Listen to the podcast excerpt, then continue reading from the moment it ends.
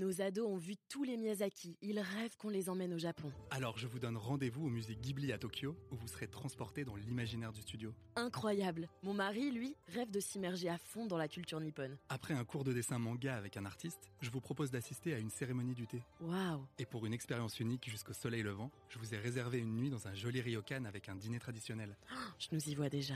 Avec Marco Vasco, ne rêvez plus, vivez votre voyage l'esprit libre. Au rendez-vous sur marco vasco point f r pour imaginer votre prochain voyage sur mesure. Le Figaro hors série présente Caravage, neuf journées dans la vie d'un peintre. Nouvelle rixe, nouvelle arrestation, évasion, fuite en Sicile, c'en est trop. Le premier décembre mille six cent huit, Caravage est radié de l'ordre de Malte. À peine proclamé Michel-Ange moderne, Caravage retourne à ses démons. Dans la nuit du dix-huit août mille six cent huit, il est impliqué dans une rixe. Il est arrêté et n'assistera pas à l'inauguration de sa décollation de Saint-Jean-Baptiste. Début octobre, grâce à l'aide de complices inconnus, il s'évade au moyen d'une corde de la prison de La Valette et prend la mer. Derrière cette évasion plane l'ombre de la famille Colonna.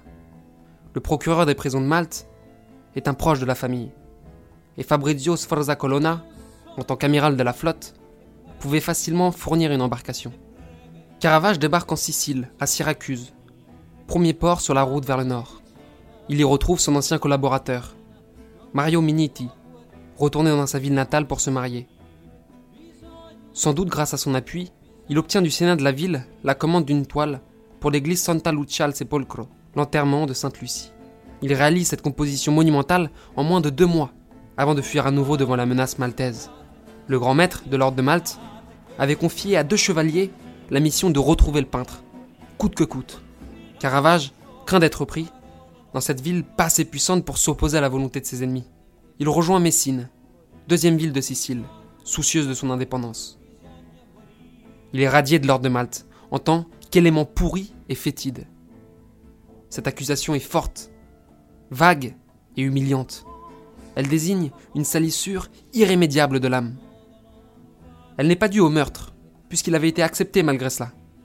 Il était courant que des chevaliers s'engagent pour échapper aux sanctions des justices de leur pays. La rixe ne semble pas non plus une raison suffisante. Elles étaient très courantes à Malte. On dit qu'il aurait gravement offensé un dignitaire important de l'ordre. Se pourrait-il aussi qu'il n'ait pas respecté le vœu de chasteté auquel il s'était engagé ? Quoi qu'il en soit, à Messine, il se présente encore comme un chevalier de l'ordre. Il obtient d'un riche commerçant génois la commande d'une résurrection de Lazare, pour orner l'autel de sa chapelle dans l'église des Padri Crociferi. Comme dans la décollation de Saint-Jean-Baptiste et l'enterrement de Sainte-Lucie, sa palette est restreinte. Peut-être est-ce dû à un défaut d'approvisionnement en couleurs. L'arrière-plan, vaguement architecturé, brossé dans des teintes brunes et non plus noires, barbouille les scènes d'une tristesse boueuse. Les drapés se raidissent. Le bras de Sainte-Lucie est réduit à un moignon. L'homme travaille dans l'urgence, sans revenir en arrière. Seul le rouge, couleur du sang, rehausse ses compositions. Elles sont tendues par un mysticisme plus radical, qui ressemble plus à l'image que l'on a de la Sicile sous la férule de l'Inquisition espagnole qu'à l'esprit libre de Caravage. Certes, son naturalisme est toujours frappant, comme dans la présence des deux fossoyeurs de Sainte-Lucie au premier plan. Mais il se plie avec prudence à une représentation respectueuse du dogme. Cette soumission lui permet d'obtenir du Sénat de Messine la commande d'une adoration des bergers, pour l'église des Capucins.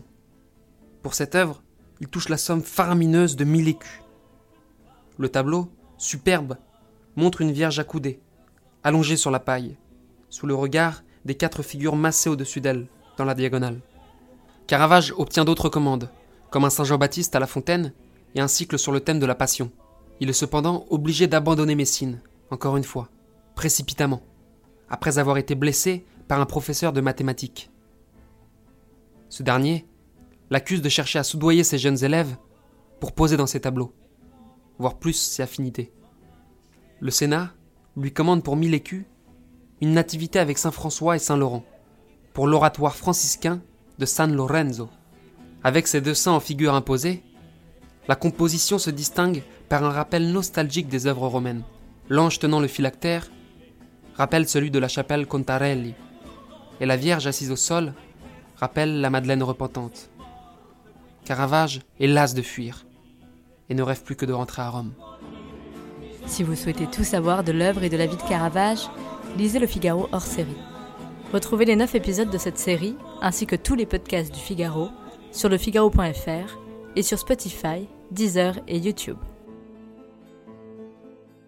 Nos ados ont vu tous les Miyazaki, ils rêvent qu'on les emmène au Japon. Alors je vous donne rendez-vous au musée Ghibli à Tokyo, où vous serez transportés dans l'imaginaire du studio. Incroyable! Mon mari, lui, rêve de s'immerger à fond dans la culture nippone. Après un cours de dessin manga avec un artiste, je vous propose d'assister à une cérémonie du thé. Waouh! Et pour une expérience unique jusqu'au soleil levant, je vous ai réservé une nuit dans un joli ryokan avec un dîner traditionnel. Oh, je nous y vois déjà. Avec Marco Vasco, ne rêvez plus, vivez votre voyage l'esprit libre. Au rendez-vous sur marco vasco point fr pour imaginer votre prochain voyage sur mesure.